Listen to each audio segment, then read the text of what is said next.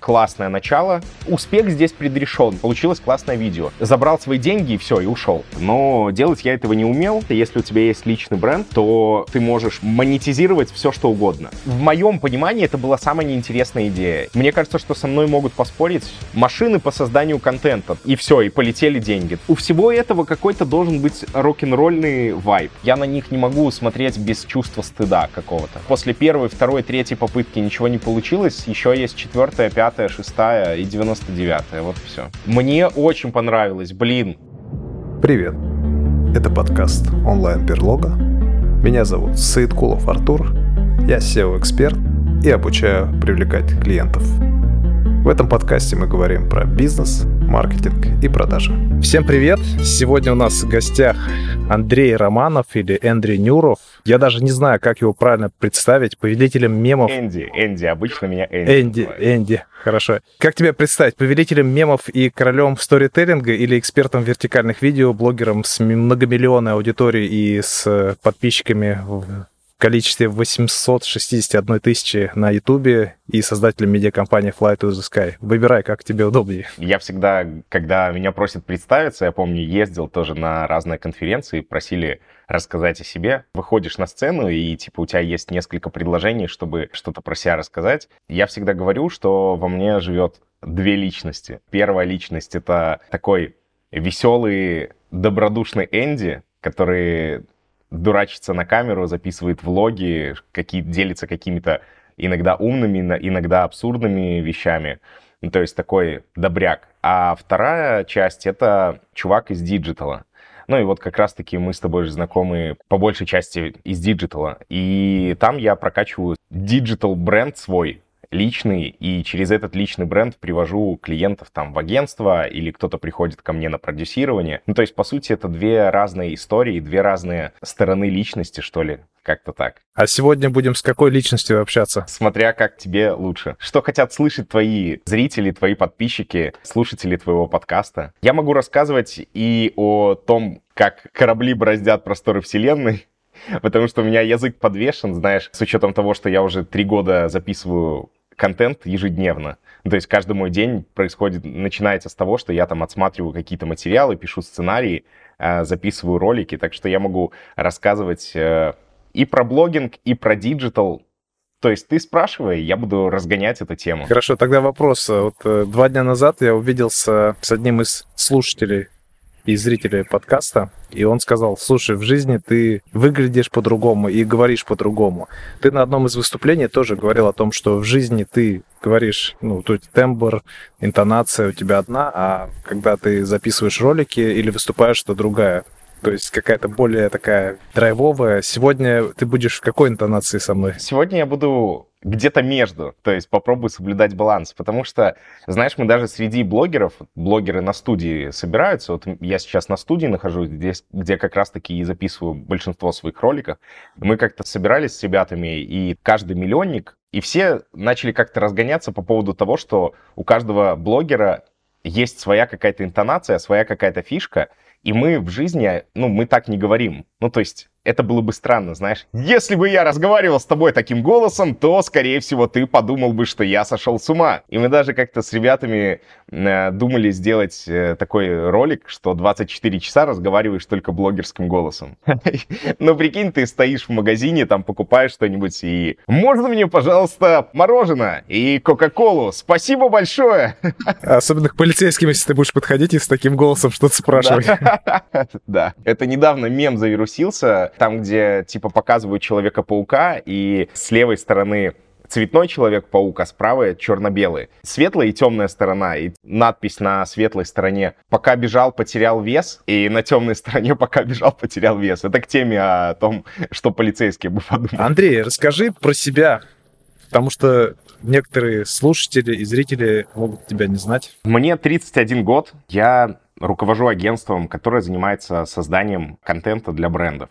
По сути, это команда людей, которые там, ну, кто-то монтирует, кто-то пишет сценарий, к нам приходят за контентом. Ну и также я блогер, создаю контент, делаю разговорный контент, снимаю влоги, где-то делюсь какими-то фактами, науч-поп, короче, все вот в этом духе. Занимаюсь спортом, ежедневно хожу в зал, раньше занимался плаванием, мастер спорта по плаванию. Живу в Минске. Здесь же у меня студия. Тоже оборудовал... не- Ну как, в Минске по сравнению с Москвой, я не знаю, ты где сейчас находишься? Я немножко западнее, в Варшаве, недалеко тоже. А, То есть ты Варшаве, находишься где-то между Москвой и Варшавой, да. Я так скажу, что оборудовать здесь студию в Минске стоит гораздо дешевле, чем там в Москве, я думаю, дешевле, чем в Варшаве.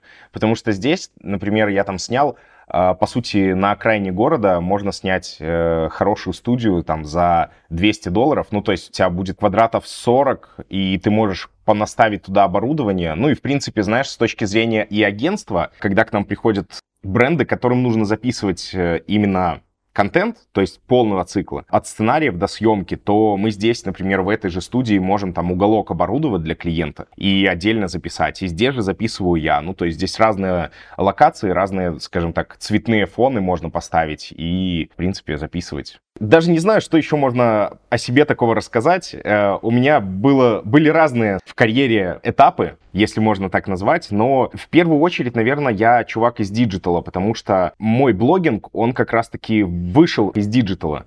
То есть изначально, когда у нас была медиакомпания, мы делали, продавали рекламу на сайт, создавали много развлекательного контента и из Фейсбука, из э, других источников гнали трафик на сайт, ну и монетизировали с помощью AdSense и спецпроектов. Когда спецпроекты начали уже угасать, когда они вот как раз пошли к блогерам, то есть у нас там размещались бренды, и они много лет через нас там прогоняли какие-то бюджеты, мы делали спецпроекты, делали нативку. Ну и вот в какой-то момент я понимал, что бюджеты начинают уходить к блогерам. Ну, а эта история тянулась там с 2011 года. Ну, то есть довольно старая команда, старая компания, то есть старый сайт, мы там создавали уже много-много лет этот контент. Пришлось искать что-то новое, и для себя я открыл вертикальный контент.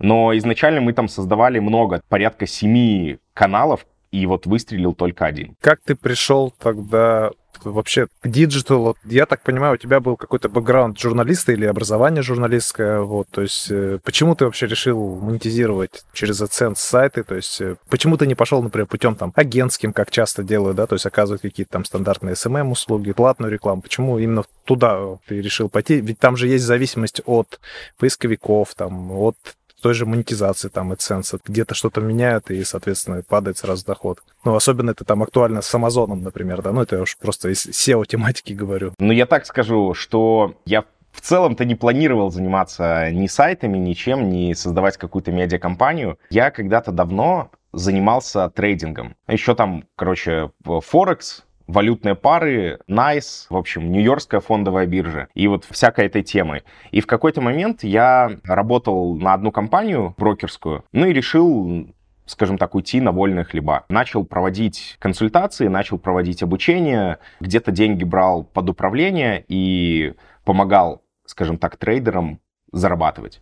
Ну и сам зарабатывал на этом. Но в какой-то момент мне понадобился сайт, чтобы монетизировать именно, ну как, э, чтобы монетизировать свой личный бренд. Ну, скажем так, когда у тебя нету никакого ни сайта визитки, ничего, ну, сложно рассказывать человеку на словах, что, что ты из себя представляешь. А я хотел как-то скомпоновать эту всю информацию, скажем так, сделать просто лендинг какой-то. Но делать я этого не умел, и мне было интересно разобраться в этом. Заказывать я тоже как-то не хотел. На дворе стоял где-то, наверное, 2000... Ну, 2010 где-то, наверное, все-таки. Ну и все, я начал, полез разбираться, что такое WordPress, что такое плагины, вот эти все домены, как их там регистрировать, привязывать.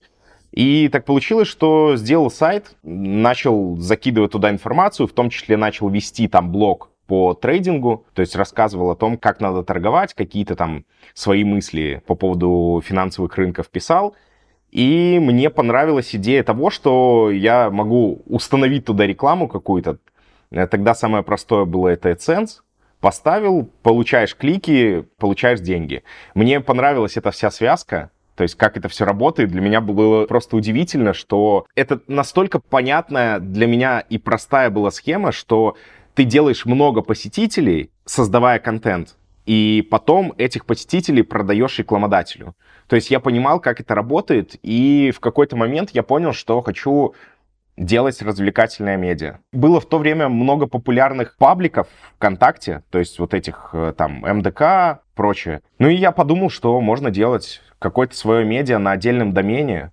Сейчас это звучит как невероятная какая-то идея, потому что сейчас я бы не стал создавать ни, ни свое медиа развлекательное, не регистрировал бы домен, потому что, по сути, все медиа и вся вот эта медийная движуха, по сути, блогинг — это та же самая медийная движуха, она вся ушла в социальные сети. Ну и, в принципе, тенденция, она была видна уже с, там, с 2000, наверное, 17 года, 18 года. То есть, что такие медиа, им будет очень сложно монетизироваться, если они независимые. Ну вот, и в какой-то момент я начал закидывать много туда контента, где-то рерайтил, где-то писал сам. Появилась постепенно команда, и эта команда росла, росла, росла.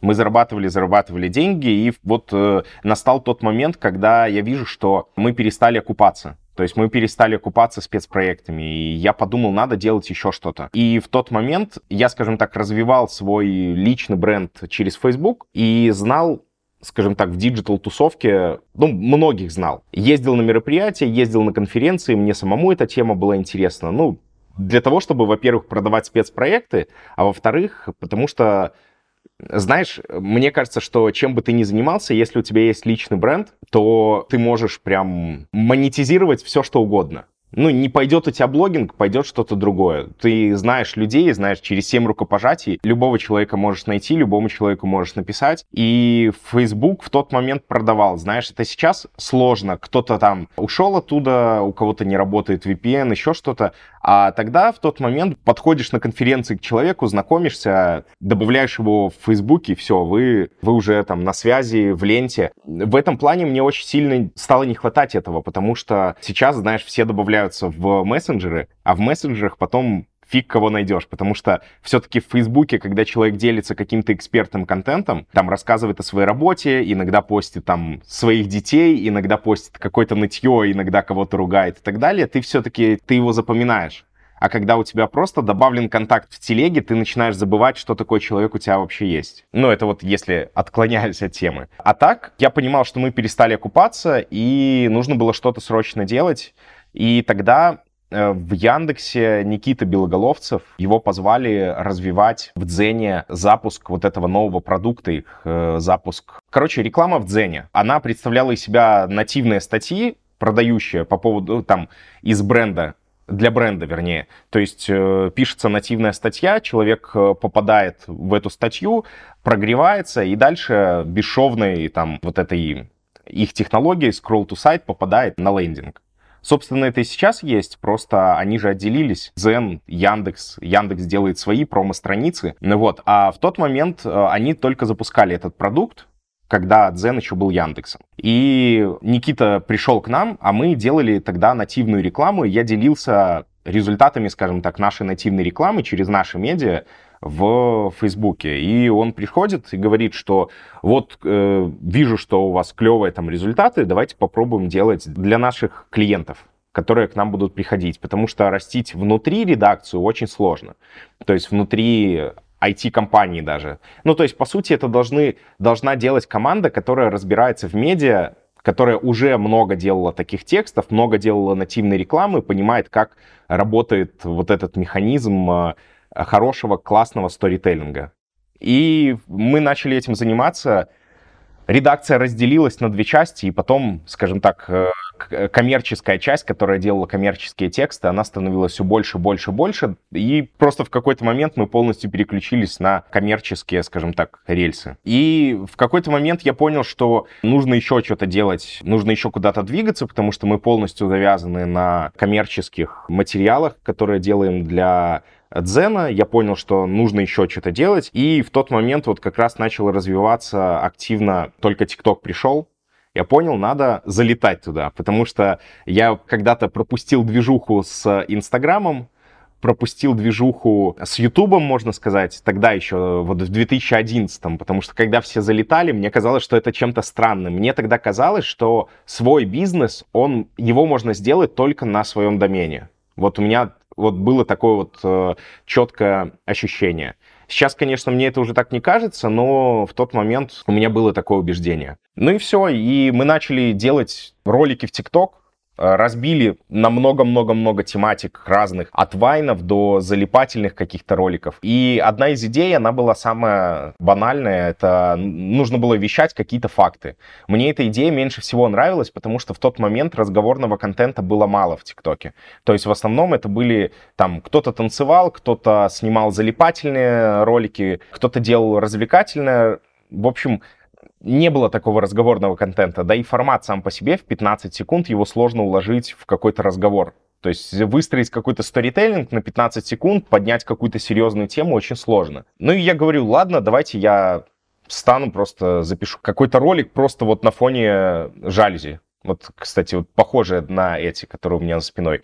Все, я встал, э, записал 20 или 30 роликов было, мы начали закидывать их на канал, и в какой-то момент один из роликов выстрелил, и дальше уже пошло. Ну, то есть, в моем понимании, это была самая неинтересная идея. И, по сути, я, скажем так, не хотел становиться блогером, а просто, чтобы протестировать идею, а потом мне идея сама по себе вещать на камеру понравилась, потому что во мне есть вот это ощущение творца, что ли, ощущение автора.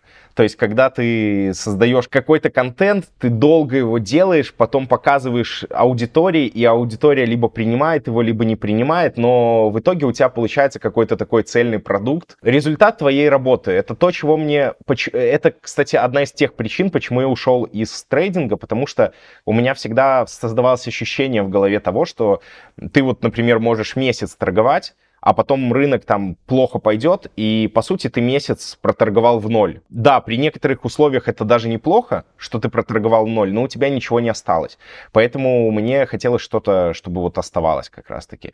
Чтобы я видел результат своей работы. Вот оно залетело, и дальше уже пошло. Я скажу так, что я не быстро развивался. Ну, то есть это сейчас у меня суммарно 2,2 миллиона подписчиков, но я не могу сказать, что этот путь был очень быстрый. Знаешь, мне в Фейсбуке воспоминания приходят, постоянно ссылки, и я смотрю, там у меня больше трех лет уже занимаюсь блогингом, а, собственно, контентом занимаюсь уже больше 10 лет. Этот путь, он вообще не быстрый был, потому что за первые там три месяца у меня было, наверное, на этом аккаунте там в ТикТоке под 100 тысяч подписчиков, но оно, знаешь, как-то быстро выстрелило, и потом на 100 тысячах я долгое время вот просто никак не мог пробить этот потолок, что-то записывал, записывал, записывал, и у меня, скажем так, такая стагнация произошла, потому что я пытался делать длинный контент, то есть разговаривать, делать там науч-поп какой-то, сторителлинг выстраивать в более длинном формате, а тогда его ТикТок не принимал. И на какое-то время, там где-то на месяца два-три, я вообще забивал на ТикТок, забрасывал его, потому что я не понимал, как развиваться дальше. Ну, то есть рынка не было, а в ТикТоке была такая штука, что чем короче контент, тем лучше. А потом в какой-то момент они додумались сделать вот эту классную штуку, что, по сути, чем длиннее ролик, скажем так, он не конкурирует с коротким контентом. Ну, то есть э, короткий контент, чаще всего это там развлекательные какие-то ролики, там 15-секундные, у них время пересмотра должно быть э, там больше 100%. А у твоего длинного контента, если ты сделаешь на минуту, а сейчас там до 10 минут, то тебе, может быть, хватит и 30%.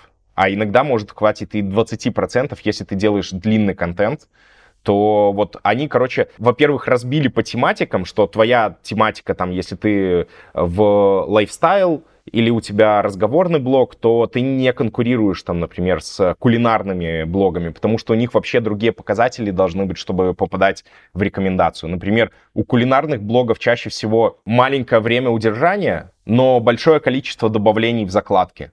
Ну, то есть и у каждого контента своя особенность. Какой-то контент больше репостят, например, мемы, ну, там, э, вайны, какие-то юмористические ролики а какой-то контент больше добавляется в закладки, а какой-то контент больше комментирует. Ты знаешь, я могу сказать, поделиться, то, что в конце 2019 года у меня залетел ролик из Польши, как раз я снимал магазин после Рождества. Он был абсолютно пустой. До этого я выкладывал какие-то видосы просто поездки по Польше, там набирал там несколько сот просмотров, где-то там, может, две тысячи набрало. И я просто выложил пустой магазин, где действительно не было товаров, пусто, и я написал 27-12, ну и там что-то даже там написал, даже, не, просто 27-12. И прошло какое-то время, я просто смотрю, что мне там пишут комментарии, кто-то приводит пример, там, свой магазин, там где-то там в каком-то другом городе и так далее. И у меня этот ролик залетел на 300 тысяч, по-моему, просмотров. Но для меня это был ничего себе, типа, вау. То есть я ничего не делал, я ничего не покупал, никакой рекламы.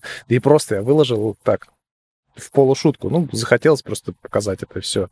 И более того, даже мне коллеги польские сказали, да, я видел этот ролик. Я такой думаю, ничего себе. То есть, вот. И тогда я понял, что произошла какая-то некая революция. Вот конец, да, декабрь 19 года это был. То есть, и в начале 20 года Ренат Инбеков, э, наш общий знакомый, он создал там чат, куда, где и ты был тоже, только ты чуть позже присоединился, и там все какие-то свои гипотезы о съемках писали. И, кстати, по-моему, большая часть из тех, кто тогда что-то постил, причем у многих там были там десятки тысяч или даже сотни тысяч подписчиков, большинство из них забросили. Что интересно, а ты нет? Да, я помню то время, я помню, был на какой-то движухе, у какого-то знакомого тоже в диджитале. Я еще тогда вообще ничего не вел, только вообще просто начинал, и я смотрю, заходит Ренат там с командой еще других э, тиктокеров, и я такой думал, о, клево, пойду познакомлюсь, я тогда его впервые видел.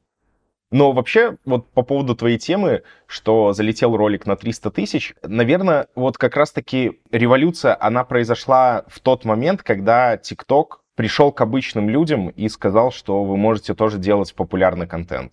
И для этого тебе не нужны там огромное количество оборудования, тебе не надо крутые микрофоны, тебе не нужна крутая камера, ты можешь это вот просто брать и делать. И при этом, ну вот держи тебе инструменты, полноценную, по сути, видеостудию, просто нажимая на кнопку, отснял кусочек, опять нажал на кнопку, отснял кусочек, опять нажал на кнопку, отснял кусочек.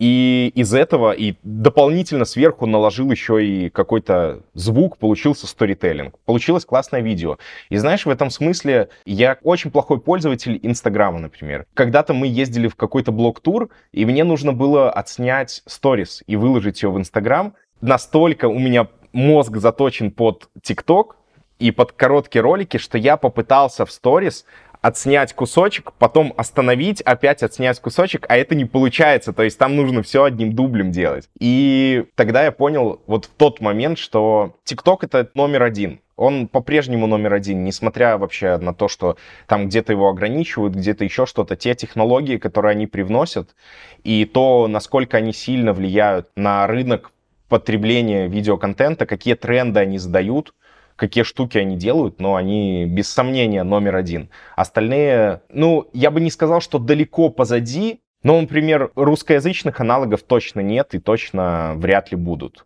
Потому что это совсем где-то далеко. Поближе, наверное, это вот э, Инстаграм, ну, Reels и Shorts. Ну, то есть они разные, но они оба и Инста, и YouTube, они далеко позади. А как вообще начать создавать вертикальное видео в 2023 году? Надо просто начать.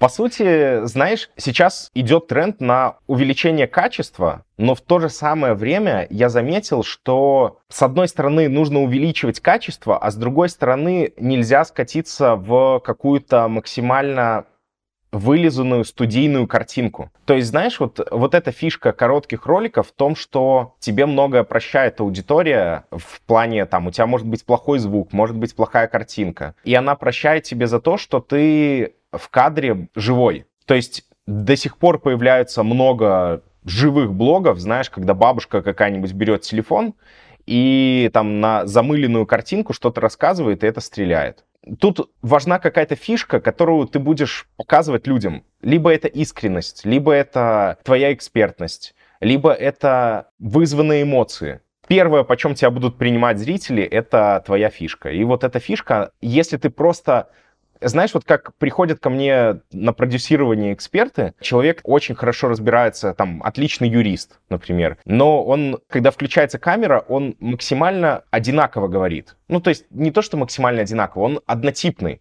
он э, неинтересный, он в кадре не живой. То есть он э, делится информацией, но такой информацией могут поделиться еще десяток юристов. И вот здесь вот как раз-таки, если у тебя есть вот эта фишка, помнишь, как, скорее всего, ты видел чувак, который продает автомобили, и он такой, фатальная ошибка. Да, да, да, да, да, видел, конечно. Да, он мог бы просто стать и рассказать про характеристики автомобиля, да, но он придумал вот эту свою фишку, которая всех зацепила, и все, блог полетел. Если ты не придумываешь какой-то дополнительный смысл, вот это, за что тебя должны смотреть, если ты не отвечаешь на этот вопрос, то тебя не будут смотреть. Андрей, я хотел бы подискутировать на эту тему. Смотри, ты говоришь, что если кто-то снимает однотипные ролики, то это плохо, да, то есть он не меняет формат, а в то же время ты на своих выступлениях говорил, что Shorts, то есть YouTube, понимает, какую аудиторию цепляет тот или иной ролик, ну, например, то есть в, одно, в одной стилистике, и желательно снимать подобные ролики, то есть и желательно даже там использовать подобные заголовки и начало ролика. Что ты думаешь по этому поводу? То есть э, если у кого-то такой однотипный формат залетает, если он получает большое количество просмотров, он все-таки должен экспериментировать или он должен снимать так, как у него получилось, и так как YouTube, например, тот же в шорцах видит э, это как релевантный контент для той или иной аудитории. Смотря, что тебе надо. Вот, например, я сейчас в своем YouTube переживаю, скажем так, наверное, третью волну затухание хайпа. Ну, то есть оно доходит, там у меня там было 100 миллионов просмотров за месяц, бывало там 50 миллионов просмотров за месяц, а сейчас намеренно я начинаю менять контент, потому что я понимаю, что рынок меняется. И вот то, о чем ты говоришь, однотипный контент, это круто с точки зрения того, что ты можешь быстро набрать аудиторию, но YouTube это такая штука, где, да и TikTok тоже, где очень сильно важен формат. Если ты делаешь что-то в одном формате, то алгоритм начинает понимать, кому показывать тебя, тогда ты набираешь большое количество просмотров. То есть YouTube это штука, где максимально сильно важен формат. То есть если ты сидишь, скажем так, на стуле и постоянно рассказываешь какие-то факты, сидя на одном и том же фоне, скорее всего, у тебя будет это залетать. Вопрос только в том, что здесь тоже такая очень дискуссионная тема. Совсем недавно YouTube убрал ссылки в шорцах. То есть они сделали так, что кликабельных ссылок больше нет. Раньше было так, что приходит к тебе клиент, э, например, какой-нибудь бренд, и говорит, снимите про меня интеграцию. Ты снимаешь интеграцию, закрепляешь ссылку в комментарии, все, и отправляешь ролик. Э, у Ютуба очень длинный хвост по просмотрам, и многие ролики вирусятся там больше года. Мой блог уже набирает просмотры где-то два года, не, наверное, не два года, полтора года, может быть. Ну, то есть хорошие просмотры у него. И вот на протяжении... У меня есть ролики, которые больше года вирусятся. Сейчас, после того, как они убрали ссылки, схема немножечко поменялась, потому что ссылку можно закрепить только в шапке профиля. И здесь возникает такая штука, что либо ты качаешь медийку, по моему мнению, либо ты рано или поздно столкнешься с историей, когда у тебя урежутся охваты, и если ты не стал медийным за это время, понимаешь, ты можешь набирать сколько угодно миллионов просмотров, но из-за этого не быть медийным но ты можешь набирать мало просмотров и быть медийным. И вот здесь как раз история YouTube в том, чтобы помирить вот эти два формата. С одной стороны, делать то, что даст тебе медийность, а с другой стороны, сделать так, чтобы эту историю упаковать в какой-то формат однотипный. Кто-то там проверяет лайфхаки, кто-то готовит еду, и там у него есть какие-то свои фишки, там он все время начинает с какого-то кадра себя в каких-то черных перчатках или что-нибудь еще, у него есть какие-то фишки свои. Классно делать однотипный контент, если он приносит медийность сейчас, потому что бренды, особенно сейчас, потому, знаешь, это как русскоязычный рынок, он, э, ну, сильно болеет. Крупных брендов остается не так уж и много много на рынке, и все за них борются.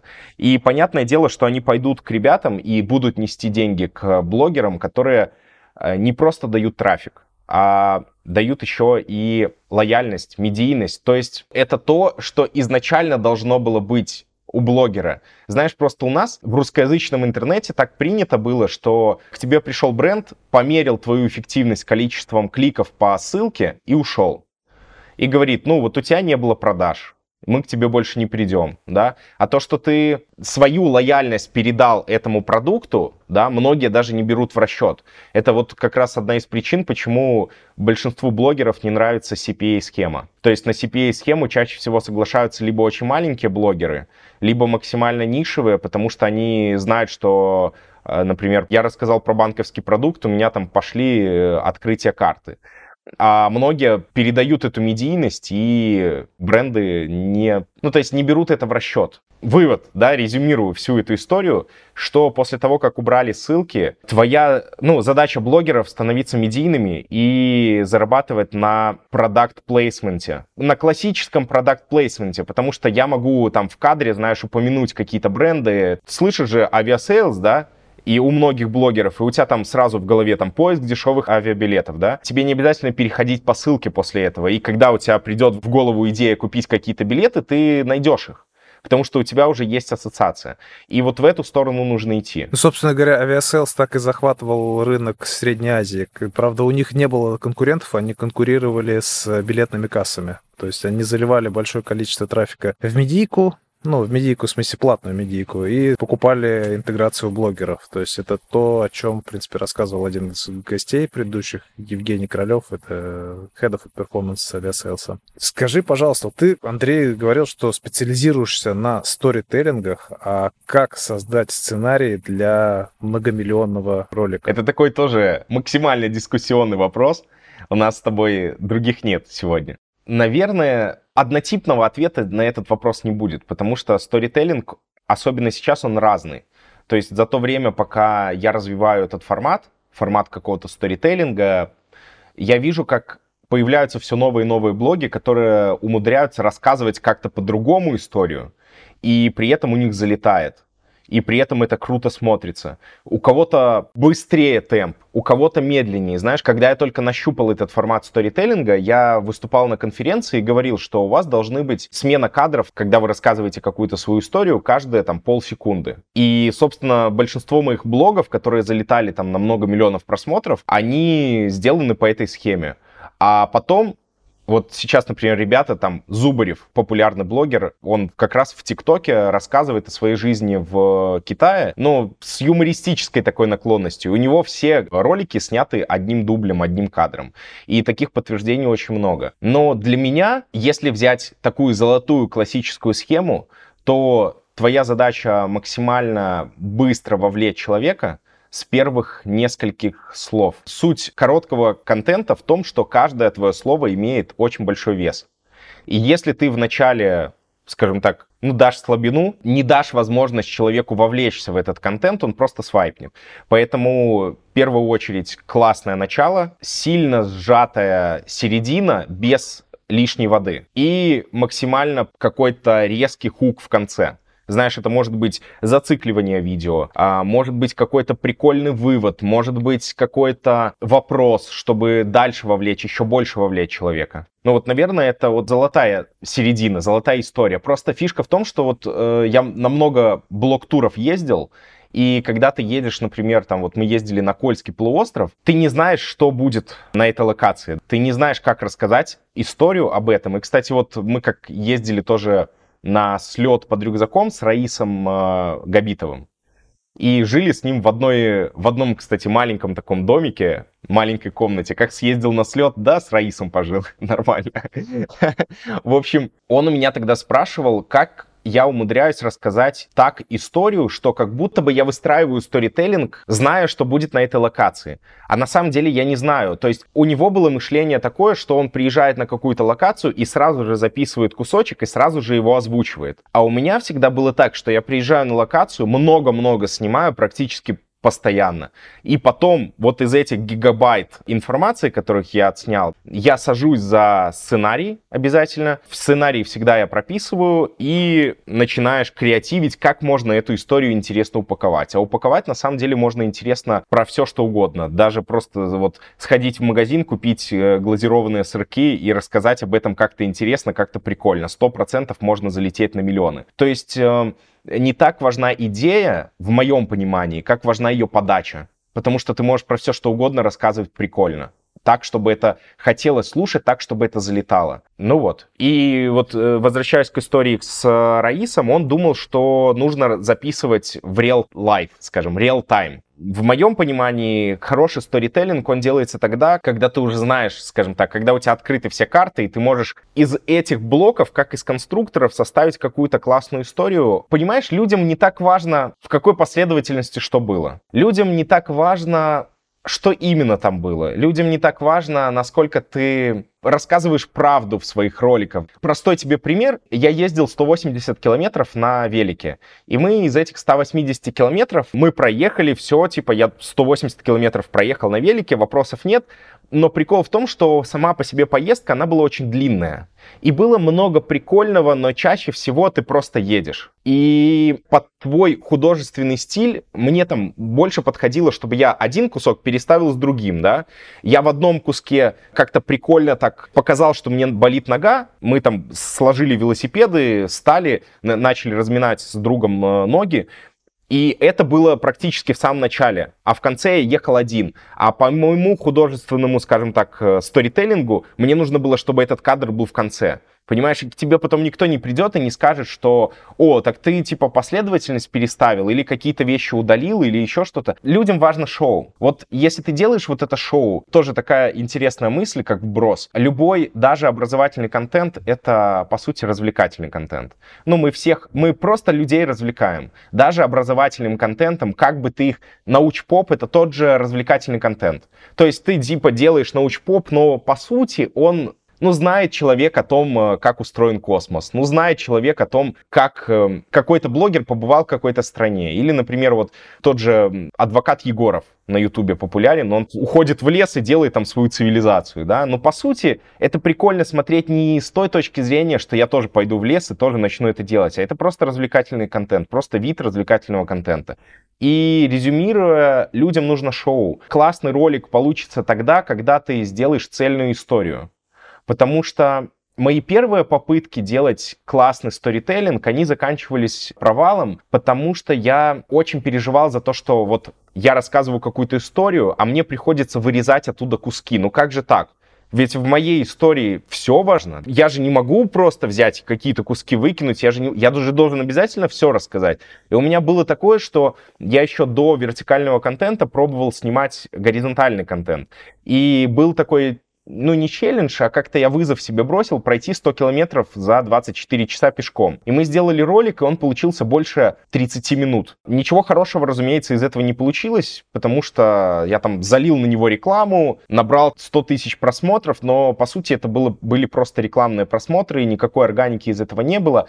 И смотреть это уже сейчас я понимаю, что это максимально скучно, потому что я просто иду, и потом я просто иду, и потом я опять просто иду, и в перерывах между этим я что-то рассказываю. А когда появилась идея рассказывать, доносить какой-то сторителлинг в ТикТоке, я взял ту же самую историю 30 минут превратил в 40 секунд. И вот тогда это полетело. То есть этот же ролик в коротком формате. Причем я сейчас понимаю, что я практически ничего из него не выкинул. Ну, я выкинул только то, что неинтересно. Только то, что я бы сам, как зритель, не смотрел. И вот это, наверное, одна из фишек, что ты всегда свой контент должен оценивать так, как если бы ты был его потребителем. Потому что тебе, как автору, может быть интересно все, что происходит вокруг тебя. Но твоим зрителям твоя задача сделать для них шоу. А как выбрать нишу? Вот если, допустим, я решил снимать вертикальное видео, я эксперт в чем-то, не знаю, по выращиванию малины. Я сейчас просто вообще взял,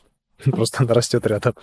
Вот. И я хочу начать снимать эти, допустим, ролики. Ну, как вариант. То есть, как мне выбрать нишу? Мне надо выбрать нишу, как, как продавать эту малину, там, сделать, показать там как раз шоу там, из того, как я там посадил малину, купил. Или я должен просто рассказывать про какие-то полезные свойства малины. Просто, допустим, есть какая-то тематика, вот как выбрать все-таки нишу? То есть, куда бить? Надеюсь, ты понял мой вопрос. Да, я понял вопрос. Если тебе интересно какой-то аспект, например, есть много психологов, которые рассказывают только про отношения, да, и они как бы специалисты в этом, им самим эта тема интересна, они про это и вещают. Ну, то есть они не вещают о чем-то в общем. И здесь я бы отталкивался от двух моментов. От цели того, для чего тебе нужен блог. Если тебе нужен блог ради того, чтобы просто реализовывать себя как автора, доносить какую-то информацию, рассказывать, не знаю, о чем-то, о той же малине, тогда, пожалуйста, ты можешь снимать все, что угодно. Ну, то есть, понимаешь, если мы говорим про какую-то коммерческую перспективу, тогда мы должны исходить из наших целей того,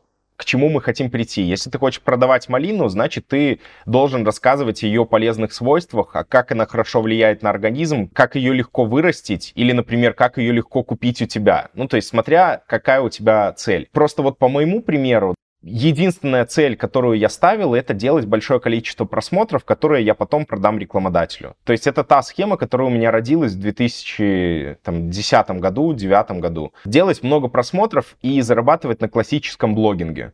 Из-за этого я не продавал никакие продукты никогда. То есть я не делал какой-то свой курс, не делал какую-то услугу. То есть у меня такого никогда не было. Я всегда зарабатывал на интеграциях. Но это не значит, что этого не будет. Просто это та цель, которую я изначально ставил. Делать много просмотров и продавать их рекламодателям.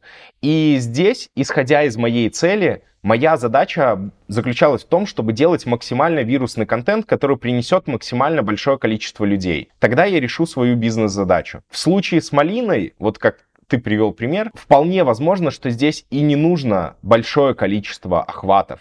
Ну, то есть мерить успешность этой идеи, мерить успешность этого блога нужно по другим показателям. Возможно, ты соберешь на маленькой аудитории максимально целевых подписчиков, которым сможешь потом продать что-то. Поэтому в первую очередь, вот тоже опять же резюмируя, чтобы выбрать нишу, во-первых, ты прописываешь себе конкретно цель, для чего тебе блог, если ты не пропишешь и сам не понимаешь цели, для чего тебе блог, тогда эту цель никто не поймет, кроме тебя. То есть ты сам только можешь ответить на этот вопрос. А дальше ты уже набрасываешь, как можно грамотно показать, как можно при помощи контента реализовать вот эту бизнес-цель, как можно реализовать, как можно достичь этого. Либо тебе большое количество охватов нужно, либо максимально узкая аудитория. Либо ты, знаешь, вот как блогеры-путешественники ставят перед собой цель путешествовать бесплатно. И кто-то коллабится потом в будущем с отелями, кто-то еще что-то. Но начинали они с того, что вот у них есть такая цель, они просто любят путешествовать и хотят это делать, да. А дальше они делают много классного контента про путешествия, и дальше они говорят рекламодателю, отелям, допустим, с кем они коллабятся, авиакомпаниям, что мы вот такие путешественники, мы делаем вот это и вот это, посмотрите на наши, скажем так, на наше портфолио, потому что наш контент — это наше портфолио, по сути. Спасибо. А я слышал от блогеров, что бывают волны, ты тоже сегодня упоминал, то есть сначала большое количество просмотров, потом идет спад. Во-первых, бывает ли это у тебя? Если да, то чем это вызвано? Выгорает аудитория, то есть зрители привыкают уже к этому контенту, тоже мы об этом говорили. Или может, потому что автор сам выгорел, значит, уже как бы уже не так реагируют те же самые зрители на этого автора. Я тебе так скажу, что здесь комплекс причин.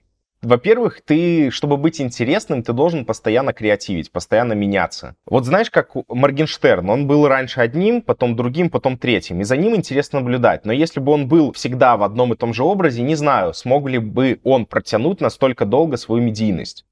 И вот здесь как раз-таки очень много блогеров, которые в своем образе, они останавливаются очень сильно. И вот как раз мне кажется, что ответ на твой вопрос, почему многие блогеры, в том числе и те, которые были в чате, помнишь вот в этом, который ты упоминал, почему многие забросили это? Потому что не видели дальше развития.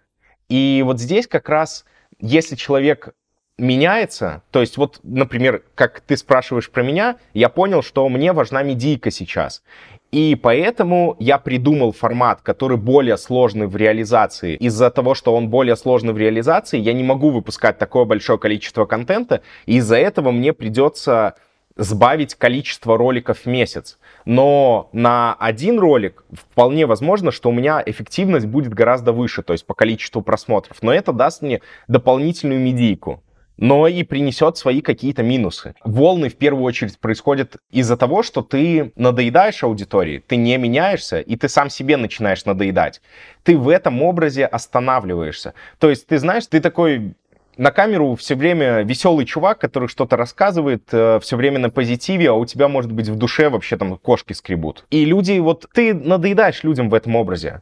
И вполне возможно, что в тот момент, когда у тебя происходит то, что «Ай, он уже надоел, он уже одно и то же», мы уже знаем, про что он. Вот как раз-таки в тот момент, если ты понимаешь, что нужно здесь вот это, знаешь, блогерскую чуйку иметь, что если ты понимаешь, что в этот момент ты можешь снять вот эту маску веселого чувака, и выйти к своей аудитории и сказать, ребят, а я обычный человек, а я страдаю бывает, а у меня бывает еще плохое настроение, а я вообще там развелся, а у меня есть проблемы какие-то, еще что-то со здоровьем, да, если ты вот выходишь в этот момент и говоришь, и все таки воу, ну, типа, мы будем смотреть на тебя уже другими глазами. И вот если ты можешь меняться постоянно, вслед за своей аудиторией, понимая вот эти потребности, тогда ты начинаешь нивелировать вот эти волны.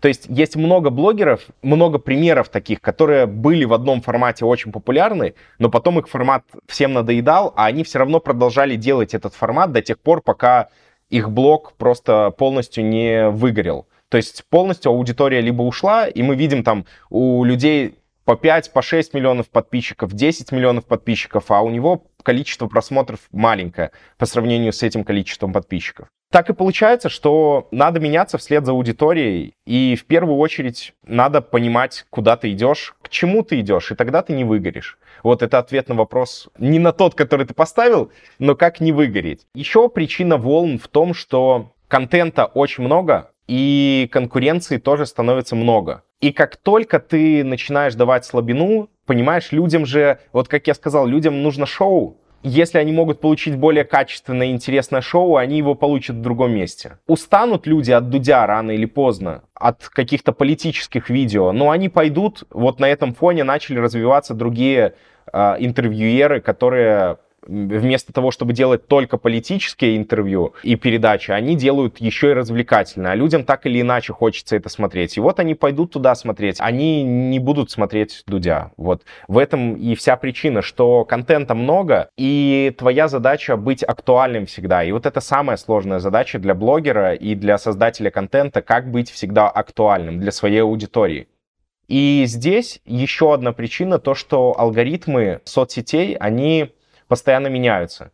И если, например, мы посмотрим на TikTok, то изначально они топили за короткий контент, потом они начали делать минутный формат, потом 10-минутный, и ты должен свой контент постоянно под эти требования подстраивать. То есть сейчас, например, если ты делаешь контент больше минуты, то если у тебя есть вариант сделать, например, минуту и одну секунду, это будет лучше для алгоритмов, чем ты сделаешь контент в 59 секунд, потому что они, чем больше контент, если он больше минуты, то они начинают накидывать э, дополнительный буст на этот ролик, они сами про это везде анонсировали, и это, в принципе, так и происходит. И ты свой контент, свой формат должен под это подстраивать. В то же самое время в YouTube, например, классно работает одноформатность. Ты должен свой контент упаковать в какой-то формат. Он должен быть меньше минуты, потому что они до сих пор, у них ограничения на шорты меньше минуты. И ты должен подстраивать свой контент под это. И в YouTube, например, самое большое количество постоянной аудитории. То есть, если человек на тебя подписался, то каждый там пятый ролик у него в ленте, он будет от тебя. И это очень круто, с одной стороны, потому что человек знает тебя, человек знакомится с тобой. У меня есть люди, которые, знаешь, я там решил схитрить и выложить старый ролик. Мне обязательно десяток людей в комментариях напишут, что, чувак, ты уже его выкладывал, давай нам что-нибудь новенькое. И с одной стороны это клево, что у тебя появляется большое количество, у них даже в метрике есть э, такая метрика, постоянная аудитория большое количество постоянной аудитории. Но в то же время, если ты выкладываешь ежедневно контент, а именно этого требует от тебя алгоритм, что ты каждый день должен что-то выкладывать, именно этим он тебя помещает в такую ловушку, что ты, с одной стороны, должен быть постоянно интересен своей аудитории и ни в коем случае не должен надоесть, потому что как только они твой ролик несколько раз свайпнут, как только они не просмотрят его до конца, дальше с меньшей вероятностью они получат его в ленту. Ну и, соответственно, они получат какой-то более вирусный, более интересный контент, подпишутся на этого блогера, который доносит до них более интересное шоу, этот блогер начнет расти. Вот так и получаются волны. Спасибо. Я в подтверждение твоих слов еще скажу, что, например, оказывается, существует канал плюс 100 500, который я, наверное, уже лет 5-6 не смотрел, а они еще есть и до сих пор создают контент, тоже не так часто, как раньше. И я думаю, что для многих это было, будет тоже удивление. Просто он, Макс 100 500, он, по-моему, снимает в том же самом формате, уже сколько он больше 10 лет, да, если не ошибаюсь. Да, ну, вы знаешь, вот его пример — это как раз-таки ошибка выжившего. Ну, то есть есть куча блогеров, которые из этого формата, тот же там Стас Давыдов, This хорошо, который делал, но они от этого формата начали уходить. Кто-то ушел из-за того, что просмотров не было, кто-то вот остался, Макс остался. Знаешь, он такой, наверное, классный памятник Ютуба. Ну, то есть, типа, классный вот классный артефакт того времени, который хранят, потому что жалко, ну, скажем так, не то, что жалко выбросить, это будет грубо звучать. Макс классный блогер, и он делает э, дополнительно шоу, у него есть отдельный канал, там, где он рассказывает про путешествия, и недавно я тоже видел, у него выходил подкаст большой там с Эльдаром Джараховым, и его можно послушать, классно понять, как ему это дается и насколько его самого зажигает эта тема. Я сам был удивлен, насколько сильно он горит этой темой. Там мемы, видосики и так далее. Насколько сильно он погружен в нее. И, возможно, это то, что помогло ему остаться на плаву. То, что помогает его аудитории угорать, в том числе с него. Понимаешь, я могу за три секунды найти в ТикТоке кучу роликов развлекательных, и мне даже не нужен Макс для этого, чтобы их смотреть. А вот Макс остался, потому что люди полюбили его понимаешь, полюбили его, конкретно Макса. Ну, и вот он остался как артефакт того времени Ютуба. Если когда-нибудь все это разрушится, и инопланетяне будут смотреть гигабайты информации, найдут обязательно Макса, он будет где-нибудь в учебниках 100%. Будут, короче, показывать на него пальцем и говорить, вот, смотрите, у них был такой вот идол.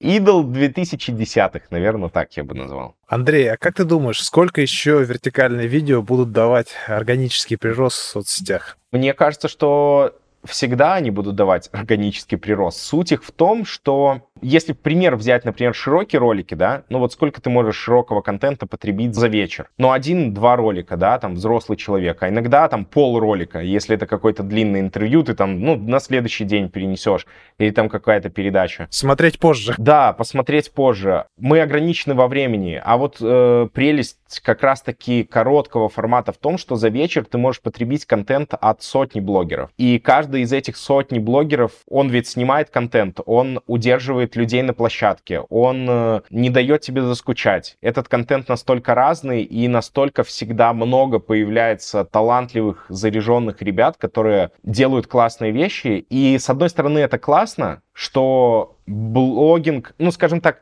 что вертикальный контент постоянно открывает новые таланты. А с другой стороны, очень сложно удержаться. Очень сложно быть всегда актуальным. Мне кажется, что органический рост в вертикальных роликах — это то, что закладывалось при создании такого вида контента. То, что как минимум у ТикТока закладывалось в их философию, в их идеологию. И я так скажу, что если мы посмотрим на... Мне кажется, у тебя даже там вот в подкасте у Раиса, Раис делился такими мыслями, что в ТикТоке не важно количество подписчиков. На самом деле здесь я не совсем соглашусь в том смысле, что оно, конечно, важно, но TikTok, он максимально лоялен к новым аккаунтам. То есть, если ты снимаешь классный контент, то неважно, какое у тебя количество подписчиков, ты выкладываешь ролик, у тебя ролик стреляет. С одной стороны, это классно, что ты можешь с первого ролика залететь, а с другой стороны, ты эти просмотры все-таки отбираешь у людей, которые уже давно на площадке находятся. Ну, не то чтобы даже отбираешь, да, все-таки ты просто в приоритете будешь у алгоритмов, а потом уже там сторожилы площадки. У Ютуба немножко другой алгоритм. YouTube, например, по примеру моего аккаунта, я 8 месяцев не получал вообще никакого трафика. То есть я постоянно грузил, грузил, грузил ролики. И у YouTube очень длинная песочница. Если мы возьмем, например, широкий контент, у них вообще гигантская песочница, ты можешь снимать там 20-30 роликов вообще в пустоту. Год можешь снимать, и у тебя может не выстрелить, а потом какой-то ролик стреляет, и дальше уже все понеслось. В вертикальном контенте, собственно, то же самое. То есть из-за того, что YouTube, у него заточены алгоритмы по то, чтобы давать лояльность сторожилам площадки. И поэтому каждый раз, когда приходят новые ребята на площадку, они попадают в такую некую песочницу. То есть кто-то проходит ее быстрее, кто-то медленнее. Ну вот я прошел за 8 месяцев. Потом у меня один ролик выстрелил, второй ролик выстрелил, и остальные тоже начали подтягиваться. Работает это так. А у кого-то за 3 месяца прошло, у кого-то за месяц. То есть у всех по-разному. А в рилсах? В рилсах, короче, насколько я знаю, что там как минимум месяц нужно выкладывать контент ежедневно.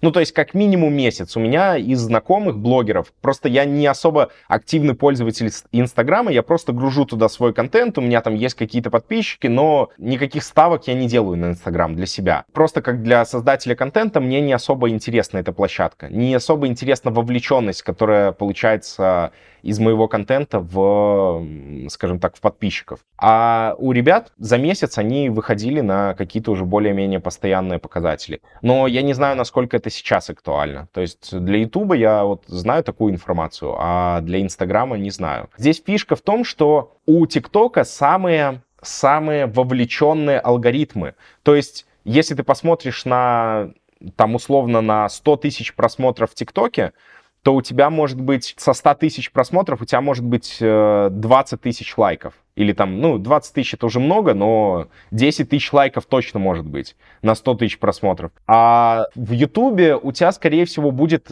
ну, плюс-минус такой же показатель. То есть, может быть, там 5 тысяч лайков будет. В Инстаграме у тебя может быть 100 лайков на такое количество просмотров. А если мы копнем еще глубже, и откопаем в ВК клипы, то там у тебя вовлеченность может быть 5 лайков.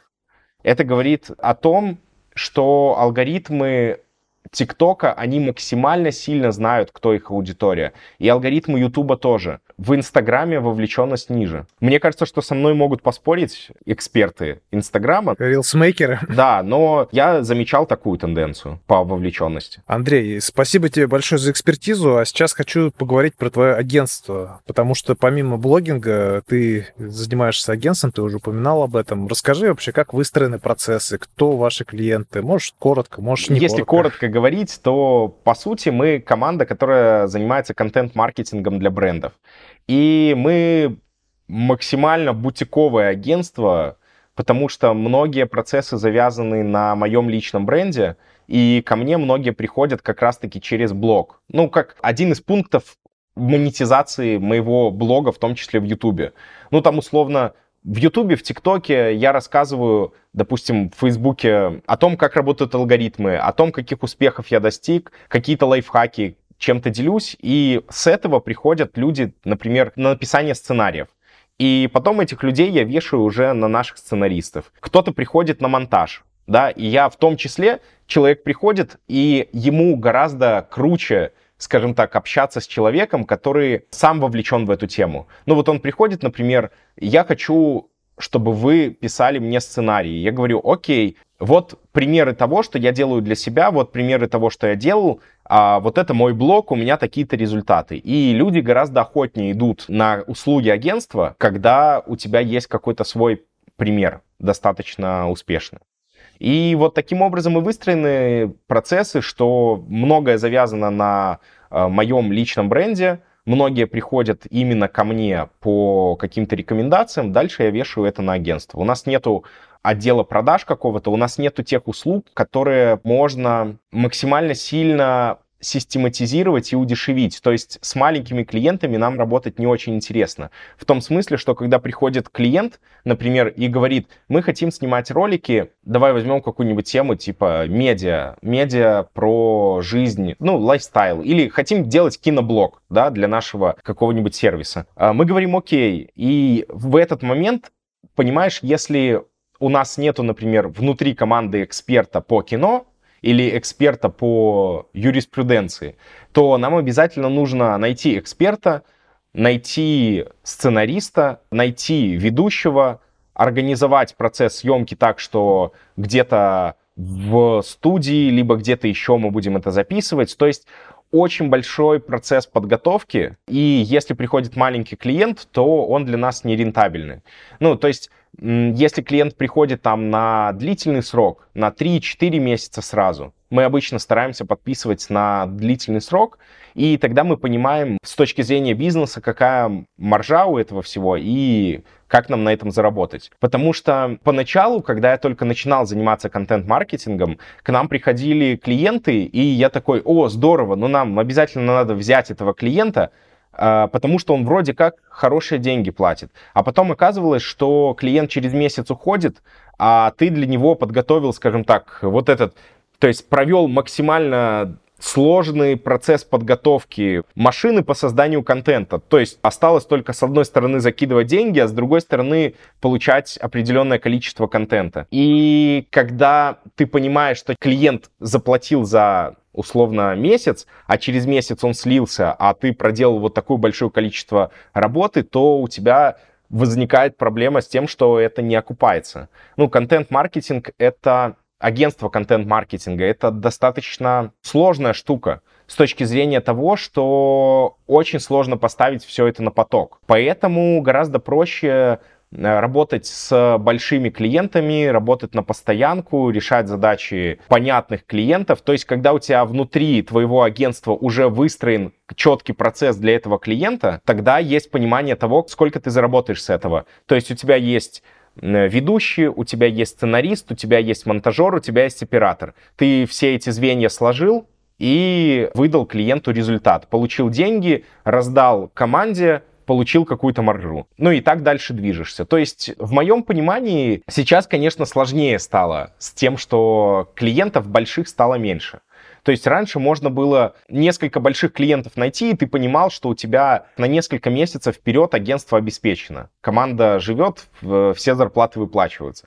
Сейчас ситуация сложнее в том, что больших клиентов стало меньше, и те, кто остался, они чаще всего работают с какими-то уже крупными агентствами. Это, собственно, было и всегда, знаешь, вот эта схема, когда ты делаешь какую-то услугу, но делаешь его через пятое агентство. То есть, типа, какой-то клиент приходит к большому агентству, это большое агентство перепродает заказ на подряд какому-то агентству поменьше, потом еще поменьше, потом еще поменьше. И вот этот процесс получается очень-очень длинным. Короче, из-за этого тоже много-много, знаешь, легенды из диджитала, они до сих пор ходят, эти легенды, когда какое-то маленькое агентство получает там 10-15 тысяч за какую-то услугу, а на старте это был бюджет там в несколько миллионов рублей. Ну и таких историй сплошь и рядом сейчас. Поэтому, знаешь, мы стараемся делать какую-то свою тему, если я понимаю, что агентство не справляется с тем, что сделать какую-то услугу для брендов, то есть какие-то моменты нам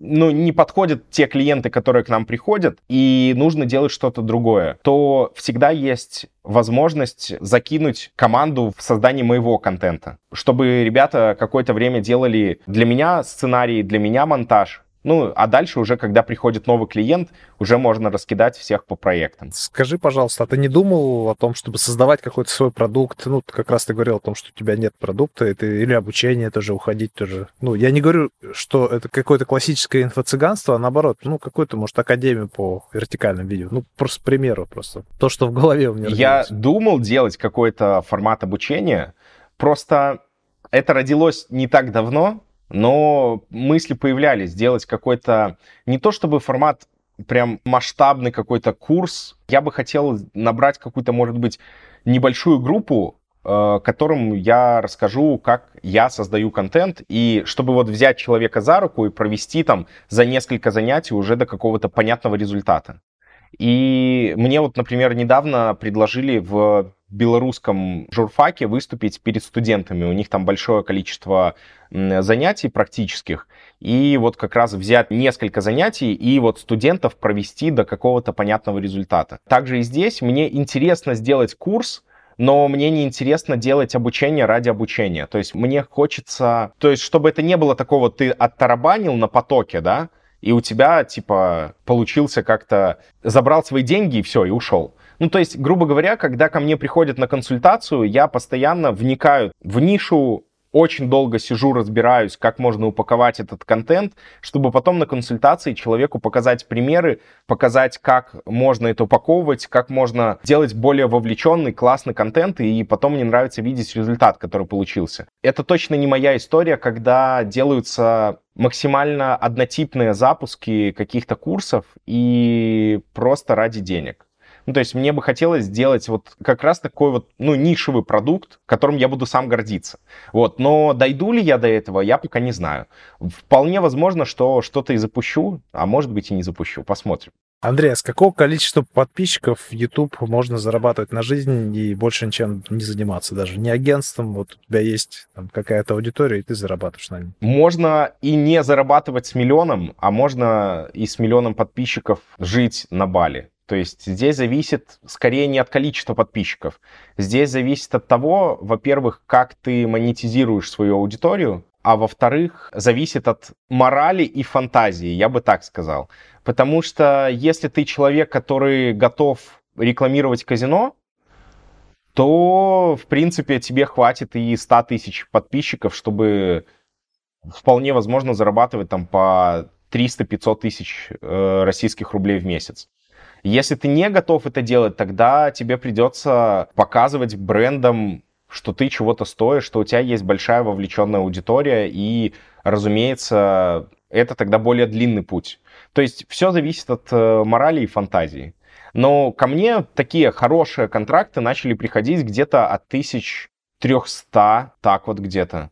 То есть просто у меня довольно долгий был вот этот период, когда у меня не было вообще подписчиков, а потом за пару месяцев у меня уже 100 тысяч, и потом, когда дошло до ну, где-то 200-300 тысяч подписчиков было, и тогда уже начали приходить э, более-менее интересные бренды, не маленькие. То есть маленьких можно брать сколько угодно, это там всякие небольшие телеграм-каналы и так далее, вот какая-то мелочевка, но там и чеки маленькие.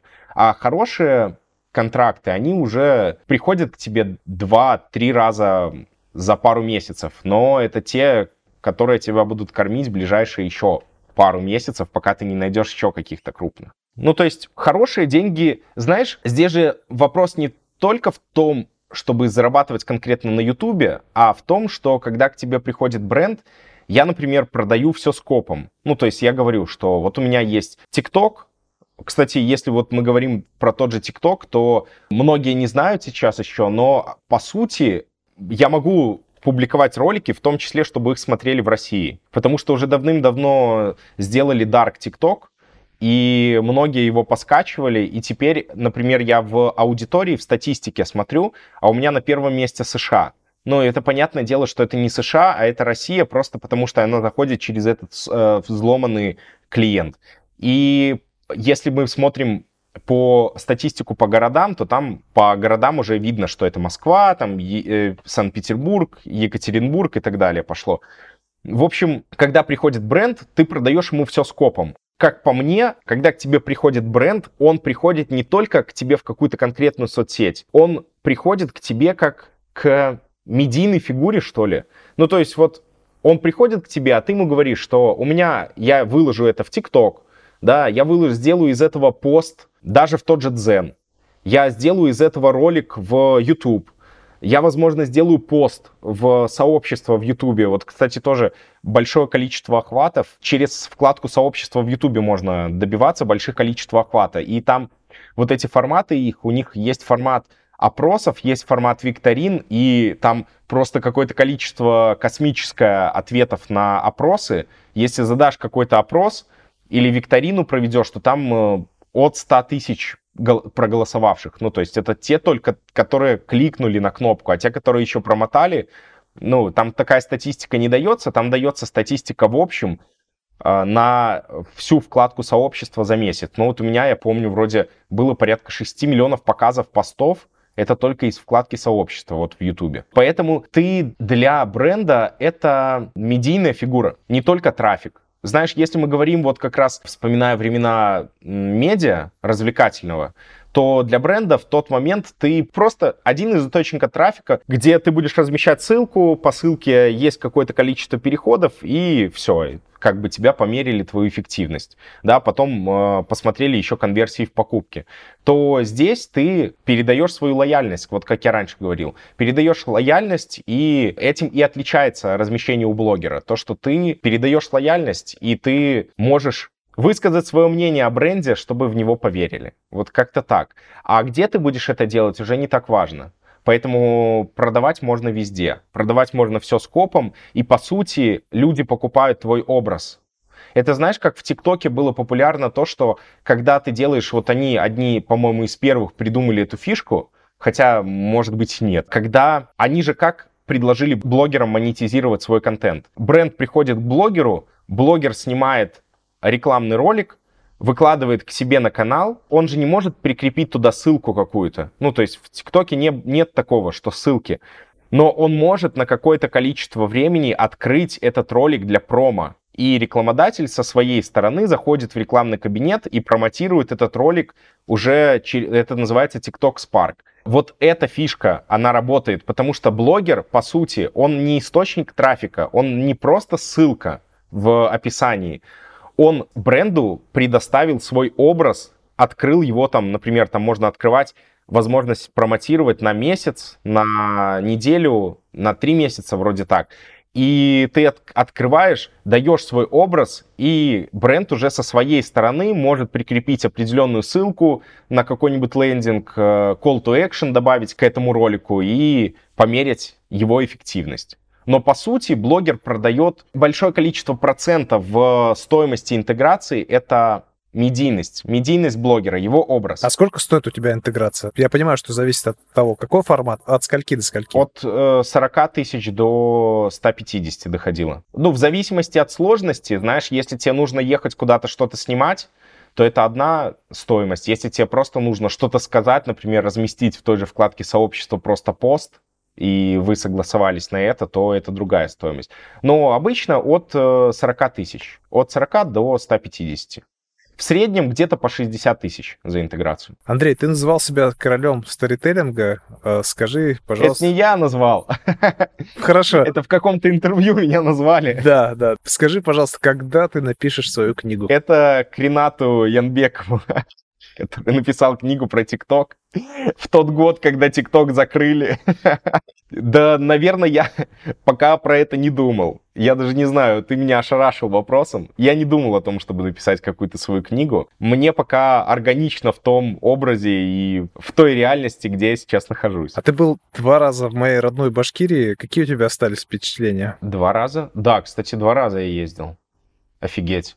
Мне очень понравилось. Блин, я тусовался с Раисом Габитовым. У вас там такое комьюнити крутое. То есть, куда бы мы ни приходили, все знают Раиса. Все очень доброжелательные, все очень круто. Организация прям очень топовая была. Я ездил на конференцию по вертикальным видео, вот как раз-таки, которую он там курировал. И потом мы ездили еще на Шихантера Тао. Там был тоже какой-то... Поднимались на гору, тоже какой-то гостиничный комплекс был туристический, и тоже конференция. Очень все круто. Причем, знаешь, те подписчики, которые меня узнавали из Башкирии, ну, они прям вот к тебе со всей душой. Ну, там просто подходят, знакомятся, фотографируются. Это очень-очень приятно. Ну, в общем, мне очень зашло, я бы сто процентов э, сгонял бы еще, если бы позвали. Андрей, ты тоже на одном из выступлений на вопрос, как ты не выгораешь, ты упомянул, что все-таки со временем становится меньше энергии. И скажи, пожалуйста, вообще в связи с этим, как ты вообще планируешь свой блогинг там, в ближайшие 5-10 лет? То есть собираешься ты всегда вещать сам или все-таки уходить в формат, когда ты реже выкладываешь ролики? Что ты думаешь о своем будущем в блогинге? Вот так даже. Горизонт планирования сейчас не такой длинный, там на 5 лет.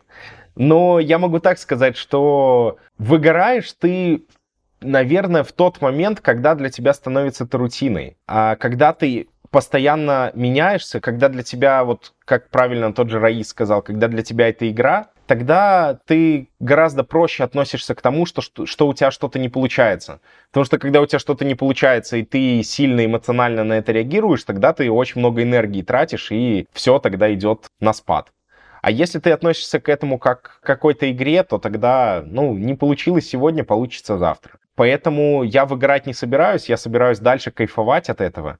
А если в какой-то момент я пойму, что я не кайфую уже больше, то здесь скорее я придумаю что-то новое. То есть, ну, опять же, блогинг открывает очень много дверей перед тобой. За это время я с таким количеством людей познакомился за три года блогинга, что я даже не знаю.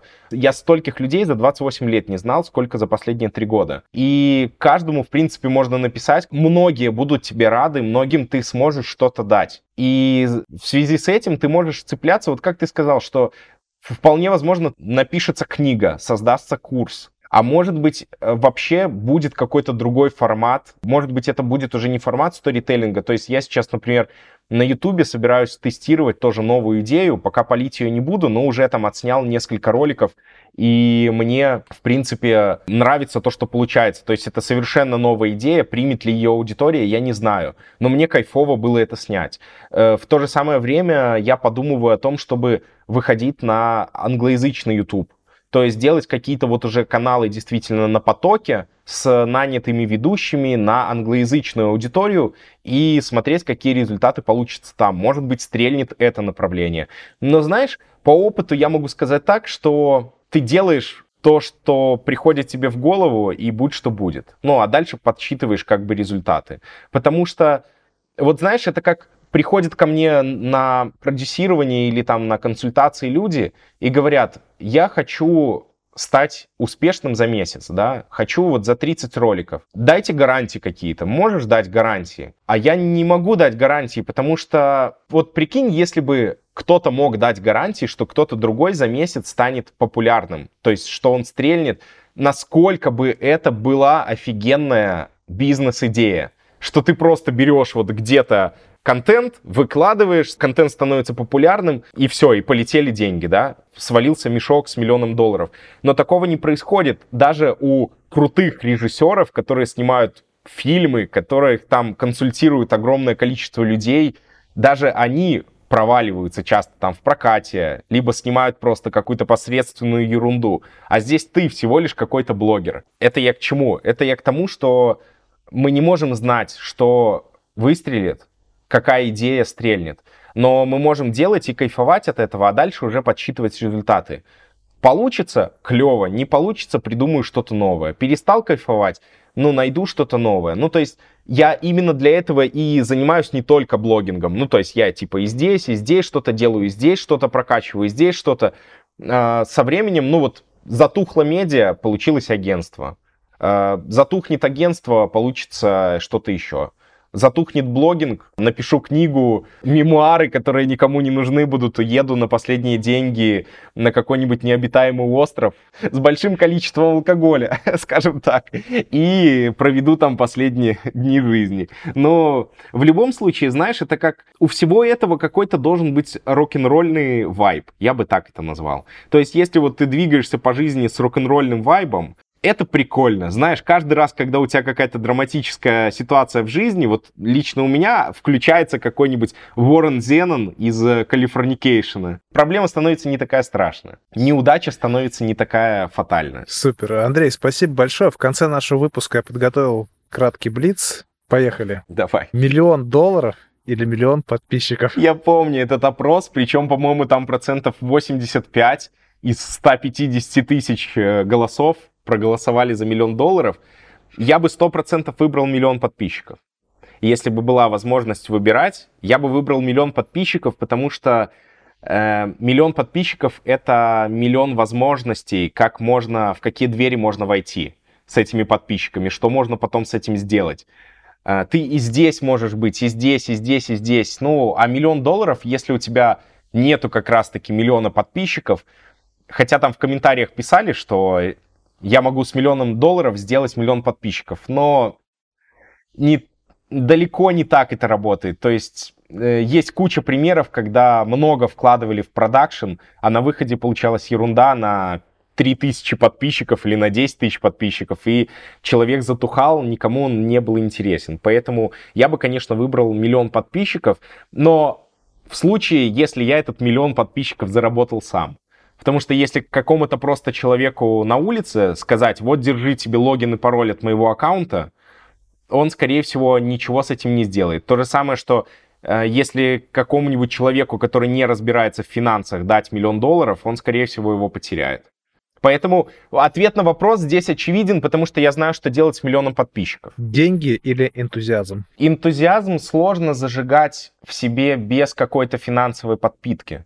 То есть особенно в наше время, знаешь, когда очень нестабильно все, и ты должен то ли завтра уезжать, то ли еще что-то придумывать. Поэтому, наверное, я бы в этом вопросе выбрал деньги. ТикТок, шортс или рилс? ТикТок. Чем бы ты занимался, если не вертикальное видео, не агентство, не сайт, на котором ты зарабатывал на трафике, и если бы ты не уехал без денег на необитаемый остров, это я уже просто предвосхищаю. Чем бы ты занимался, если бы все то, чем ты занимался ранее или сейчас, э, этого бы не было? А я бы скорее либо рассказы писал, я и писал когда-то рассказы. То есть я люблю что-то создавать, вот в том числе это просто был бы другой вид контента, наверное. Возможно, я бы просто купил бы хорошую гитару и пошел бы играть в переход. Может быть так. Тоже вариант. Андрей, и хотел бы попросить дать такое краткое напутствие нашим слушателям и зрителям, чтобы добиться успеха в вертикальных видео, а может не обязательно вертикальных, вообще в целом медиа-рынке или в жизни. Делать много попыток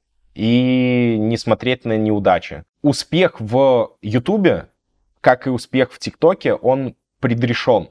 Ни одного человека я не знаю, и такого человека, мне кажется, нет, который просто вот, типа, ему не дано делать видео. Потому что я, когда смотрел свои первые ролики, если отмотать назад, ну, я на них не могу смотреть без чувства стыда какого-то. Ну, а тогда мне казалось это нормальным. А со временем я прокачал какой-то скилл и уже могу вполне себе нормально выглядеть там на камере, разговаривать, что-то снимать более внятное. Поэтому делать очень много, и делать из этого выводы. Не получилось, запускаешь еще, не получилось, запускаешь еще. Тестируешь идеи, э, что-то из этого стреляет. Когда что-то стреляет, это масштабируешь. Мне кажется, этот принцип работает э, во всем в жизни. Если, знаешь, долбишься в какую-то дверь, а она не открывается, может быть, рядом есть какая-то еще дверь, другая, может быть, какая-то вообще другая идея нужна. Ну и ты просто много тестируешь, и получаешь результат. Вот и все. Успех здесь предрешен. Ни одного человека нет, который бы не выстрелил на Ютубе, если он делает, делает, делает и учится на этом. То есть я многих знаю, которые делают на протяжении длительного времени одно и то же, и оно у них не заходит. Но это как раз-таки та причина, они не, не изучают статистику, не смотрят, как аудитория влияет, как аудитория реагирует на их контент. Поэтому успех предрешен, если ты делаешь большое количество попыток. Но если у тебя после первой, второй, третьей попытки ничего не получилось, еще есть четвертая, пятая, шестая и девяносто девятая. Вот и все. Андрей, спасибо большое, что пришел на подкаст. Э, было очень полезно. Я для себя много выводов сделал. Было приятно просто послушать тебя и интересно. Знаешь, у меня было большое количество вопросов, я успел задать лишь малую часть, поэтому с удовольствием буду рад тебя видеть в одном из каких-то следующих в будущем выпусков. Окей, обязательно приду. Всем пока и всего хорошего. Да, пока-пока.